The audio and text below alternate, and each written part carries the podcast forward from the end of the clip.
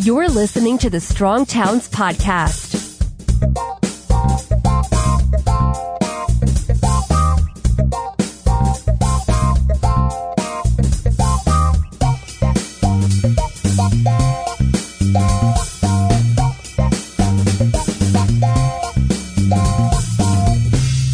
Hey, everybody, this is Chuck Marohn. Welcome back to the Strong Towns podcast. Uh, many of you have heard Tony Dutzik before on our podcast. He's a senior policy analyst with the Frontier Group. Today, I want to have him back on because he wrote a fascinating piece about subprime auto loans. Tony, welcome back to the Strong Towns podcast. Thanks, Chuck. Thanks for having me back. You and I are going to kind of wander through this because I, I, think we're both on ground that uh, we know enough to be dangerous on, but but maybe not enough to be considered experts on. But we have more questions than answers, right? Yeah, no, that that's that's absolutely right. I want to start with the kind of remarkable statistic, and it was not maybe remarkable to you, but but to me it was this idea that ADT the amount that people drive is really tied not only to unemployment and kind of the growth of the economy, but also uh, tied loosely to credit conditions. Can you talk a little bit about that relationship? I, I, can talk a very little bit about it, which is to say that it's that it's rather unclear. What I can say is that there's been there's been growing attention in uh, to the link between the availability of auto credit and access to vehicles, so the ability to purchase vehicles on the market.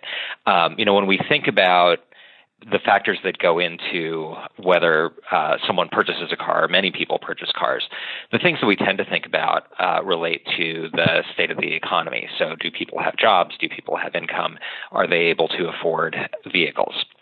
And all of that is is true and very important, but there's also this additional factor, which I think, um, you know, certainly, you know, if you think about the the housing bubble and the conditions that led to that, plays out in the car world as access to credit we're starting to look into this question a few years ago. Uh, I found a very interesting working paper that was done by researchers at the Federal Reserve that essentially looked at this question of what is it that you know that triggered the downfall of the of the car market in and around the recession. And you know what they had found was that um, in addition to all of the sort of bread and butter economic factors that were playing into people's decision making at that point in time, that credit availability, so simply the inability to get a loan to buy a car, was was a major factor, and in fact was as big a factor.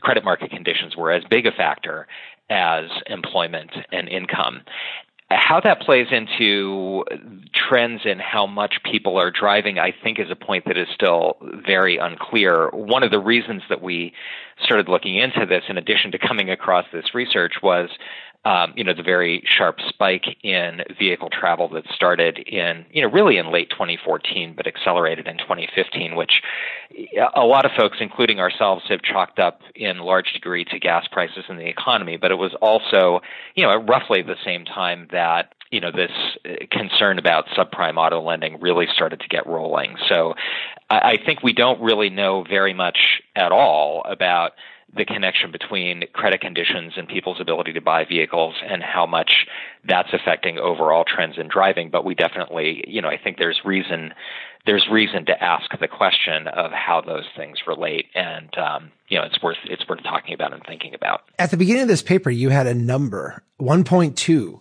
1.2 vehicles for each licensed driver. I have to say, if you would have asked me, just don't show me that number, just ask me, for every licensed driver in the U.S., how many vehicles are there? And this may, may point to my worldview, but I would have said 0.8, 0.85, something below one. You know, in other words, there's going to be families where you're going to have, you know, two people sharing a car or you're going to have kids that have licenses that don't have cars. There's 20% more cars than licensed drivers in this country. And that number's actually then started to go up in the last few years again after reaching a high over a decade ago. Do I, do I have that right?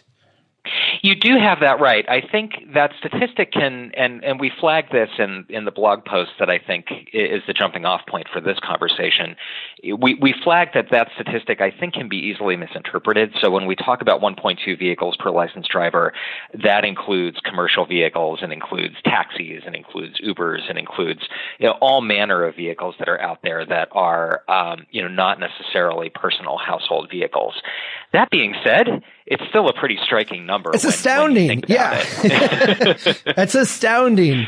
Yeah, no, it's it's incredible. The number peaked in 2001 and then kind of hovered and then and then dipped during the recession. Uh, but now in the last few years, it started to spike up again. Is this kind of tied into this notion of now, you know, we've made credit more available. Uh, we're doing more subprime lending. And so it's, it's simply easier to get into a car. Well, I think that that is that is very much true. Uh, we had done a uh, a blog post uh, a few a couple of years ago when we first started exploring this topic. That uh, I can't remember if it was the title of the blog post or just a line that we that we used within it. That it's never been cheaper to get into an expensive car. What we meant by that was that the credit market conditions that have prevailed in the last few years have enabled a very large number of people to quote unquote afford vehicles that otherwise would have been out of their financial reach if we had if we were dealing with lending conditions that were similar to what they would have been 10 or 15 years ago. So there's a few factors that play into that. So one factor that plays into it is just that interest rates have been very low, which, you know, is obviously a huge factor. A second thing that plays into it is that lenders have become increasingly willing to lend people money for cars over longer periods of time. So, you know, when I was when I was growing up, your traditional car loan was about a four year loan, you know, four or five years. Uh, now, many more people are taking out loans that are five, six, seven years long on new cars. I saw seven year loan the other day, and it just floored me. Seven yeah, years. It's, it, yeah, no, it's it's true, and there are some who who I think perhaps legitimately will note the fact that that cars last longer than they used to. So one of the things that I think is a factor that will be interesting to see how it plays out over the next couple of years is the fact that cars, you know, are increasingly of higher quality, they're more durable, they last longer. So you might think, well, if I'm going to be in this car for for 10, 11 years, that a 7-year auto loan makes some amount of sense. Uh, the challenge is that it lengthens the potentially lengthens the amount of time that someone has a car that they owe more in loans on than the car is actually worth at trade-in. So my my concern I think is that that's going to play out in in some fairly wacky ways in in terms of how people deal with those decisions over the next few years. But but the bottom line is that if you have low interest rates, if you're paying off over a longer period of time, and if used car prices are high, which they have been over the last number of years, then it's possible for lenders to offer a much lower, all of those things combined when you're leasing a car enables you to offer a really attractive lease payment. And if you're buying a car enables you to have a lower payment. You're still paying more over time because you're paying more in interest with a longer loan period but but the actual monthly payment is lower. And for many consumers when they're thinking about do I get into a car and do I buy this car do I not buy this car the monthly payment is the thing that they're thinking about. They're not necessarily thinking about the cumulative payments over time. Exactly. I remember you know my wife bought a car like five, five, six years ago. And it, it was all about the interest rate and the payment. This would have been 2011, 2012. So we're after, you know, the depths, we plumbed the depths of the recession, but, you know, kind of in the early phase of this. And yeah, the hook, I mean, we went in, she knew what car she wanted. She knew the type, all that. But the, the hook was the, yeah, here's like, I think we even got zero interest for a while, but they wanted us to take a six year loan and I think we actually wound up uh, doing something like that just because the interest rate was ridiculously low. You know, like why not? And and I figured like, you know, how does this make any sense? Because I felt like the car was, you know, fairly priced and all that. Is this all part of the national I don't want to sound conspiratorial, but the, you know, the Federal Reserve push to loosen credit and, you know, kind of loosen up things and, and kind of keep the economy going as a response to the recession? You're getting a little bit beyond my field of expertise sure. field of concern. I, I would say that you know certainly coming out of the recession, the the Federal Reserve did through interest rate policy try to find a variety of ways in which to spark the economy. And you know clearly, if you are uh, if you are lowering interest rates, that makes all sorts of durable goods purchases that you might borrow for look a heck of a lot more attractive. And so I think one of the one of the concerns when you look at the auto market is that to the extent that those policies have incentivized people to buy vehicles now that they might otherwise have waited two or three years to buy and to have taken out a fair amount of debt on that is not something necessarily that the collateral of the vehicle supports their ability to take out that debt. That you know you might have repercussions in the next few years of people not being able to make vehicle purchases that otherwise they would have made. So you know essentially there's a concern I think that the consumption has been pulled forward by those policies a little bit, and um, you know might result in you know what I think the auto industry anticipates as being a slackening of sales over the next few years. A hangover in a sense. Yeah, yeah. I remember with the cash for clunkers thing, we had this debate too. The idea was, hey, we're we're in a really bad fix. The auto companies are imploding. Uh, let's you know do this thing and essentially pull the demand forward, and you know keep things from bottoming out now. With the understanding that, you know, if people are buying more durable cars that last longer and they're purchasing it earlier than they otherwise would, that means at some point in the future, you're going to have less demand, you know, but the urgency is there now. So let's deal with, with now and we'll worry about that later. There's a part of me that sees the whole subprime thing essentially as a way to entice people to, to bring forward even more purchases that they otherwise wouldn't make. Is that kind of what you're sensing too? Well, it's it's interesting that you bring up cash for clunkers because I think there's there's a couple of things that are going on here. So one of them is that cash for clunkers took old cars off the road. So it it spurred demand for new vehicles, but it also wiped a bunch of older vehicles off the road at the same time. Those were crushed. Like they didn't go back on the market as used cars. I don't think they did. I'm not 100% certain of that, but I, I believe that that's true. One of the really curious things of the last couple of years, at least of 2015, we haven't seen final 2016 data, is that there's been this huge net flood of vehicles into the market. So um, we had looked at some statistics, and I've I've been working on a blog post on this. I hope I can find them while we're actually talking. That you know, last year light duty vehicle sales were north of 17 million, so it was an all time good year.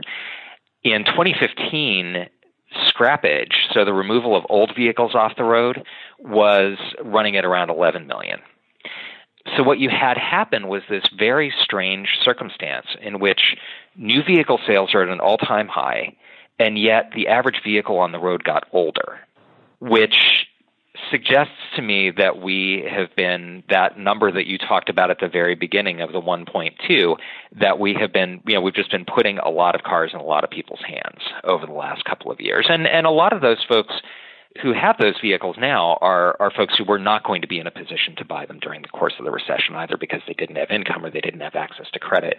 And so you have this really difficult and challenging situation where, you know, and and, and you and I I know eh, have talked about this before that you know, we've created a situation and created a transportation and land use system in this country where many folks feel the need to own a vehicle they in order to, to be it. able to participate in yeah. yeah in order to be able to participate in daily economic life and to take their kids to school and to do the things that they need to do every day. And you know, when those people are are people who are not of uh, not of economic means, if they are folks who you know really legitimately can't afford to own a car, then you have this sort of ping pong effect where you know the sub you get the subprime market going to provide access to something that people very desperately need.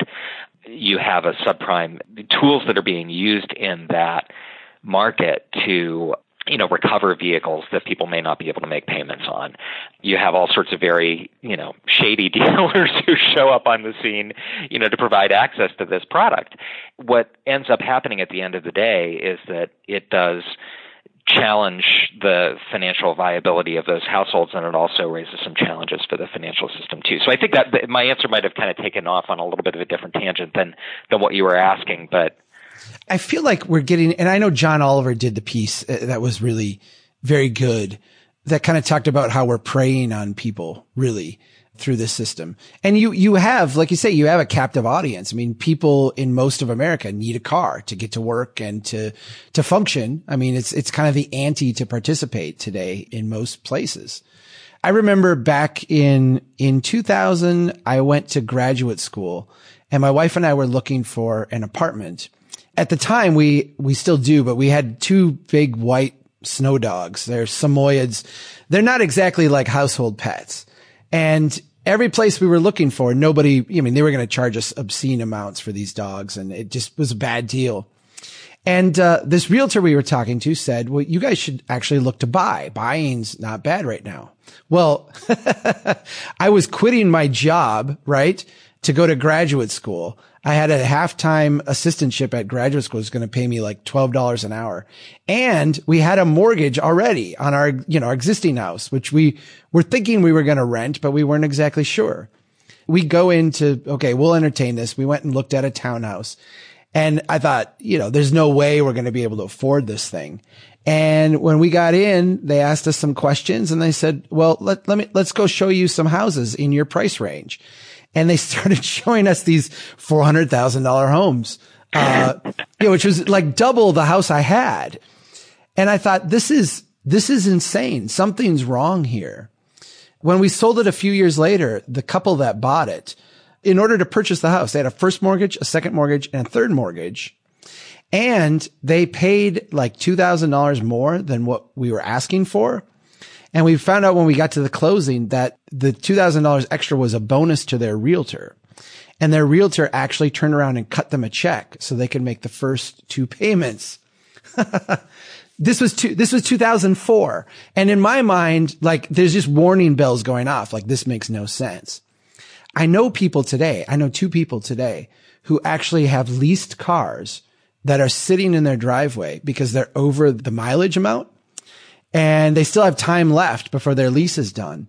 So they've actually gone out and purchased another car, uh, and are essentially making two car payments. To me, it feels frothy in the same way that 2004 felt frothy to me.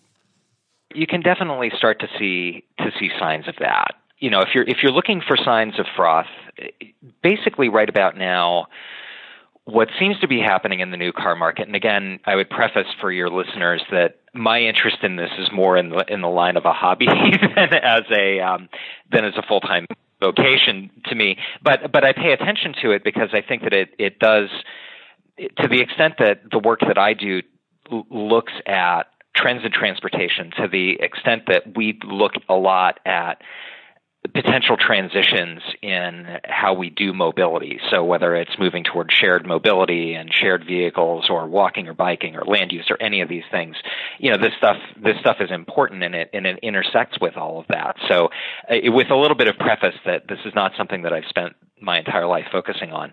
You know, what what you're seeing I think right now in the new car market is that uh, a few things are kicking into gear that are reversing many of the trends that we just talked about. So the thing that enables the, the leased vehicle to be sitting in your friend's driveway. One of them is that because we have put so many more vehicles on the road, uh, and because so many people have leased vehicles, because the deal has been so good over the last few years to lease a vehicle, uh, you have this surge of relatively inexpensive but fairly high priced used cars that are coming onto the market. That is causing used car prices to fall. When used car prices fall, the trade in value that you get on your new vehicle becomes less attractive and it becomes harder for dealers and lenders to, to finance leases in a way that's attractive to folks. So you're starting to see from the automakers a few things that are happening at the same time. One of them is that sales are going down of new vehicles. The second thing that's happening is that incentives are going up, so they're actually giving away you know more money to encourage people to take vehicles on their lots than they have since the recession. And at the same time, um, inventory for some of the for the for some of the automakers of new cars is growing. So I think you have you know the evidence of the froth in the market is that you start to have something that looks like a glut of cars, cars that are sitting in dealer lots, cars that are still being manufactured by the by the manufacturers, and also on used car lots. There's to tell you a little bit of an anecdote, and I almost hesitate to share this because I don't I, I don't really know that it's um, you know proof of anything, but I bike to work a lot, and I've been biking by our local Toyota dealer, and I've noticed over the last couple of months that it used to be that they stored all of their cars on their lot at their facility, but now I'm noticing that there's a vacant lot across the street where there are a bunch of cars, and there's a, a former restaurant lot down the street that has even more cars. So there's, you know, it's almost like they're they're pouring out of of their lot and into adjacent properties wherever they can store cars, and none of that is particularly sustainable. I don't think going forward. I have noted the same exact thing here in central Minnesota. We have the same thing. We have an auto dealership uh, that I go by when I take the girls to dance, and their overflow lot across the street is always empty the last few months, the last six months, really, it's overflowing now. It's packed full of cars. And it's not the time of year to be packed full of cars, you know? Right. exactly, because pretty soon they're going to be trying to get rid of those vehicles in order to turn over the stock for the next model year. Right, right. I want to ask a little bit about the implications of this because I've seen th- this kind of rumbling around for months, maybe a year now. The people that push back on it say, Hey, this, this isn't as big a deal. You know, don't worry about it. You know, subprime housing was a big deal, but you know, when people defaulted on their home mortgages, it took a year to get them out of the house. You default on your car and the repo man shows up and, uh, you know, it gets taken care of in an afternoon and we can make the banks whole pretty quick. And so there's, there's not a big deal here. Don't worry about it. That changes though when there's a glut of cars, right?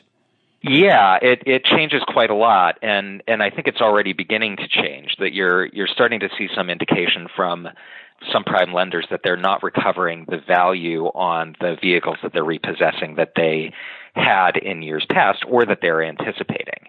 This whole system in the subprime world of offering a relatively high interest loan to a relatively high credit risk and being able to repossess it quickly and resell it to the next person is, uh, which I think the John Oliver piece that that you described and which we linked to in our blog post on this, and which I would definitely encourage folks to watch for entertainment value, if nothing else. But, it was um, it was hilarious, but, but, it was ridiculously eye opening too. I mean, oh my gosh. yeah, gosh. it was. Yeah. It's you you read some of these stories and you um you watch that piece and kind of you sit back in in in bemused horror a lot of the time. But at, but at any rate, you know, the, this whole system actually works decently well for lenders and dealers so long as vehicles are holding their value. If it comes to the point where a dealer is repossessing, in a lot of cases, the the industry, the segment of the industry that John Oliver talked about is the um, the buy here, pay here dealers. So essentially, folks who you know sell and finance vehicles right on the same lot. But essentially, if you get to the point where those vehicles are being repossessed and they're being resold at a lower value, then you begin to get into issues, certainly for the lenders, which I think is already starting to happen to some degree. You know, for consumers, I think the implications for the folks who are in the subprime market, I don't really have a clear idea of because on one hand, you might say, that folks are going to be lacking access to credit and therefore not able to borrow for vehicles, which I think will be, you know, as as banks and other lenders are beginning to tighten their credit standards, which is already happening, but could continue to happen even more in the months and years ahead. That will obviously shut off credit, but there's also going to be a flood of a lot of really cheap, pretty good used cars out there. so I suspect that for some folks who who would be in the used car market and would be in the subprime market that there will be opportunities to have access to vehicles that perhaps they might not have previously. So how all of that shakes out, I think is still very much unclear to me. I haven't really seen much in the way of analysis that that documents or, or suggests what, what's likely to happen there. And I think it's important not to not to jump to to too broad of conclusions about about what that's likely to look like. You had one other stat in that paper that struck me. And I, I, don't have any context for this one except for my own. It's the 137% uh, loan to value ratio. I've been fortunate enough the, the only two cars I've owned as an adult have been brand new cars. I grew up on a farm in a poor family and we always had junky cars and they always broke mm-hmm. when you needed them, right? And I, mm-hmm. I just said, like, I'm not going to have a, a, junky car. I'm going to have a car that works. So I, I bought a brand new car out of college. And then, uh, in 2004, so like nine years later, I bought a, another brand new car. I still have that one. So I've driven it, you know, almost 13 years now. It's been mine. Like I've taken care of it and all that. I know when I drove that thing off the lot, it dropped $2,000 in value right there. And so my, my loan to value ratio was something over 100%. But 137% being the average. And that's not even like the subprime average. That's the average average for used, not for new. That astounded me because that just tells me right there that, you know, you have, if you buy a used car and you even get like a three year or four year loan, half of that loan or a third of that loan at least, you're going to be underwater for sure. Even if you don't drive it, you know, that doesn't seem to work in any world to me. Right. Well, and it doesn't, it, it doesn't make intuitive sense, really. There was another paper that I had seen when, when we were doing our investigation in, into this that was dated from the early 2000s. I was going to talk about it a little bit in our blog post, and it wound up on the cutting room floor. But um, but it's an interesting an interesting piece of work. And when they were doing their analysis, one of the things that they specified was that that the amount of the loan could not exceed the value of the car. And this was back in the early 2000s. And what I gleaned from that was that the researchers had you know, it sort of not thought that that was something that was possible for right. for there to be a loan to value ratio that right. you know that that vastly exceeded a hundred percent, and yet yet it's something that happens all the time. And, all the and time. I've got yeah. personal experience with this because my um my stepfather passed away a number of years ago. This was back in in two thousand nine. You know, and he had sort of the the opposite experience, I think, of you growing up, Chuck, which was that you know he was a car guy. He raced stock cars in the '60s, and um, you know always very much wanted to have have a new car. You know, he had to have a new car every every three or four years, and he continued this well beyond his ability to sustain it financially. And so, you know, his last vehicle, which was the vehicle that he had when he passed away, was in this very same situation of the loan to value ratio. Uh, you know, he had he had rolled over uh, the outstanding balance of a previous car loan onto the loan for this car. And it was by the time that, that he passed away and that we had to sell it, the, the car was worth dramatically less. I think it was worth uh, it was worth about seven thousand dollars, and he still owed about thirteen thousand dollars on right, the loan. And right. you know, for me as the executor of the will, I could just you know say, "Here you go, here are the keys," right, and, right, and have at it without my without my credit rating being, right. being at risk. But he would not have been in that same situation. And I think, you know, for folks at, at some point, uh, you know, this has been called and I'm forgetting exactly who had labeled it this way. It had been called the, I think it was a Morgan Stanley analysis, had labeled it the trade in treadmill. But at, at a certain point, you do wonder if there is some sort of upper limit on what that loan to value ratio can be. So how much, how much phantom car are lenders willing to finance going forward? And, you know, if you do have this situation where you have folks who are in you know, relatively long-term, five-year, six-year, seven-year financial commitments on their cars. If those vehicles turn out not to be worth at year two or year three or year four what people had anticipated that they would be, how does that affect the financial decisions that they make if they're under financial stress? How does that affect, you know, their willingness to purchase new vehicles three or four or five years down the line? You know, there are a whole set of implications that I think tumble tumble atop of one another that um, you know I certainly haven't had the time to dig into, and and and I don't know, you know, have have really been fully explored by people who pay attention to this stuff.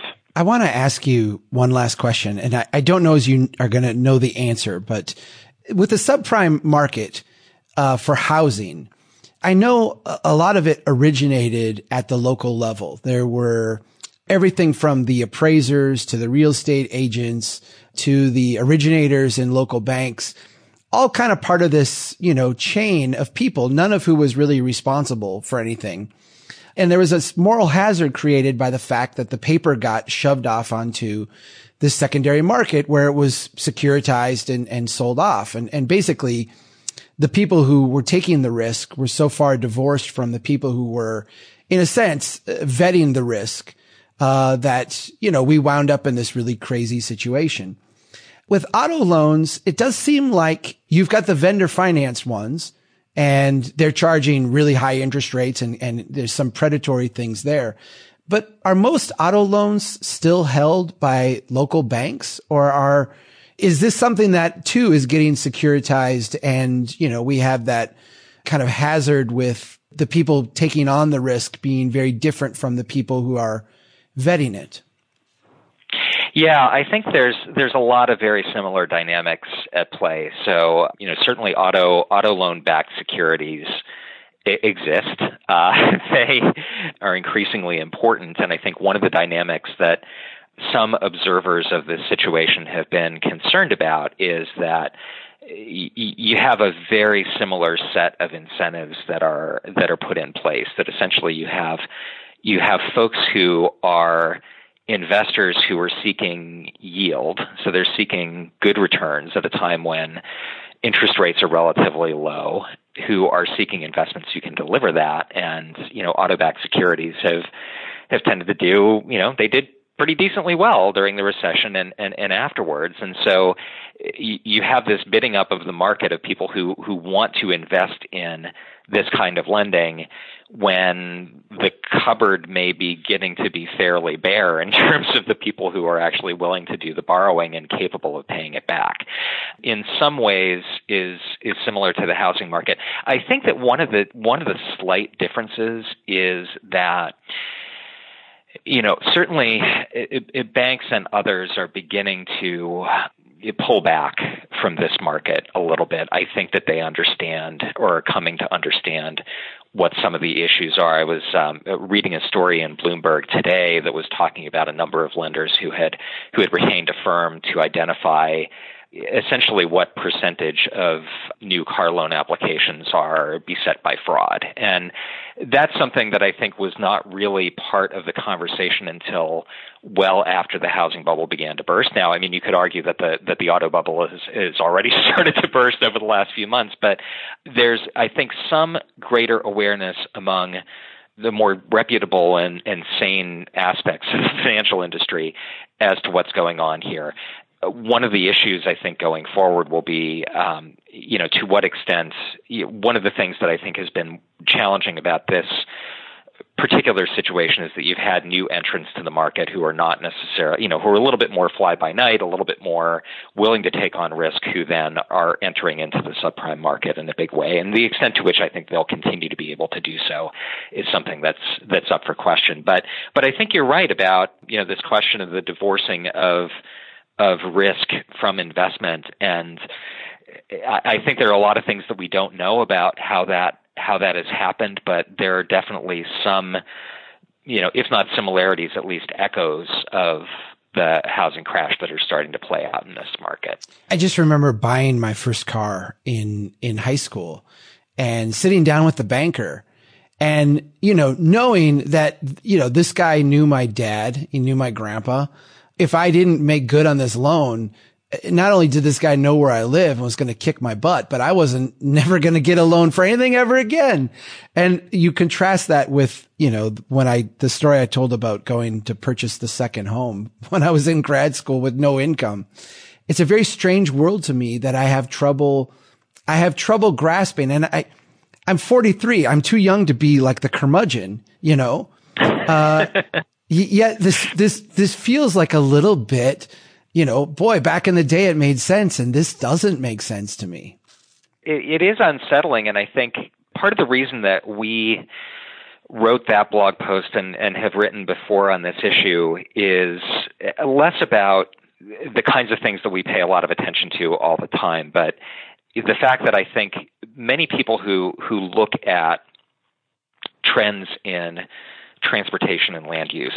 One of the themes over the last couple of years has been that we're going back to whatever was the case in the 2000s or or previous to that that you know we're going to see a resurgence of sprawl we're going to see everybody's driving again and so on and so forth. And and to some degree that's that is happening. But what we don't tend to look at are the underlying forces that drive what's happening. And I think over the last couple of years, it's certainly the case that the economy and gas prices and all these things are helping to drive consumers' decisions. But consumers can make this question of what people are being incentivized to do with their money through this system is um, is something that it plays into all of these decisions, and we saw how that happened in the housing bubble. I mean, you can you can say that people had had demand for all of those really big McMansions and that were very expensive, but it was it was demand that was never going to be satisfied if it weren't for the fact that there was someone who was willing to throw money at people to go uh, out and do this thing. And I think it pops up it pops up in the housing market, I think it pops up in the auto market. It certainly pops up among those of us who pay attention to the innovative mobility world where, you know, you have services like Lyft and Uber that are, you know, coasting on, you know, huge amounts of venture capital investment, but we don't know for many of these services whether they actually are fundamentally sound or viable as businesses over the long run. And yet we have to figure out how we react to them and how we understand how they play into people's decisions today. So it is, it, it, I, I share your sense of being very unsettled by it. But I think, you know, for all of us who care about and want to pay attention to the decisions that people are making, the decisions that communities are making, the decisions that individuals are making in this in this set of issues, you know, we at least have to acknowledge and surface the fact that those decisions are not necessarily being driven entirely by market fundamentals or entirely by individual supply and demand, but that there there are these other other factors and other decision makers that are that are coming into play. And until we can understand and and surface that and begin to talk about it we're going to continue to misinterpret what's happening in the world in ways that I think could be quite dangerous. So that's kind of how we got how we got into it and the set of questions that we really wanted to start asking. And I think you're right that we we need to do a lot of work to think through you know to understand how that how all of that works and to get to the point where we go beyond being unsettled by it and can begin to react to it on a related note i'm going to send you a picture my girls play softball and the one of the practice fields that we play in next to the outfield is an old industrial site used to be the paper mill. My, my dad worked there. My grandpa worked there. The paper mill. It's closed now, but they've taken the grounds and they're using it to store uh, the recalled Volkswagens, uh, the ones that were, yeah. So there's this, there's this sea of cars and they're all brand new. They all look beautiful. They're gorgeous. Um, but they're just sitting there waiting for people to figure out what to do. And nobody knows how long they're going to be there. And it's eerie. It's really weird. So I'm going to take a photo and I'm going to send it to you so you can see it. This is what I. Oh my gosh. I go by this all the time with my kids. So yeah, well, you know that's a, that's a monument to really bad decision making on the part of. You know, I mean, we've done work in the auto emissions field for for a while, and uh, you know, just the the the ability to think that you can get away with something that's fundamentally, you know, fundamentally unsustainable and wrong, and and that's the result. You get a bunch of uh, of unused Volkswagens sitting in an old paper mill in Minnesota. Right. so yeah, I would love to see the. I'll send you the, pho- the photo. It, will kill you. Yeah. You'll be so. Next time you have a hobby, let me know. I want to chat with you again. and I, you know, I think we're going to continue to try to follow this as as much as we can. But I think really, and this is something that I think speaks to the work that you and the work that strong towns do is you know always asking the next question and the question that is underlying what you're seeing at the surface. And when you see something at the surface that seems like it doesn't make sense that it's important to dive into it a little bit more. So you know as analysts i think it behooves us all to be looking for the places where you know there are those things that are ha- hanging on beneath the surface that are that are impacting what we're seeing and how things are how things are happening in our communities. Totally agree Tony, you're a good friend. Thanks, man. I love chatting with you. Yeah. Thank uh, you, Chuck. Always enjoy it. Uh, let's do this again. Tony Dutzik, Senior Policy Analyst with the Frontier Group. Thanks, everybody, for listening and keep doing what you can to build strong towns. Take care.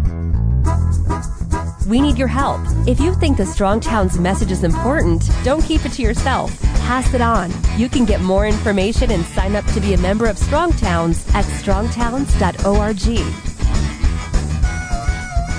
Drastic times require what? Drastic measures, yes! Who said that? They know that America's one big pothole right now.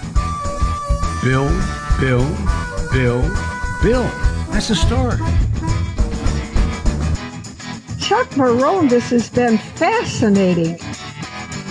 Who made the city?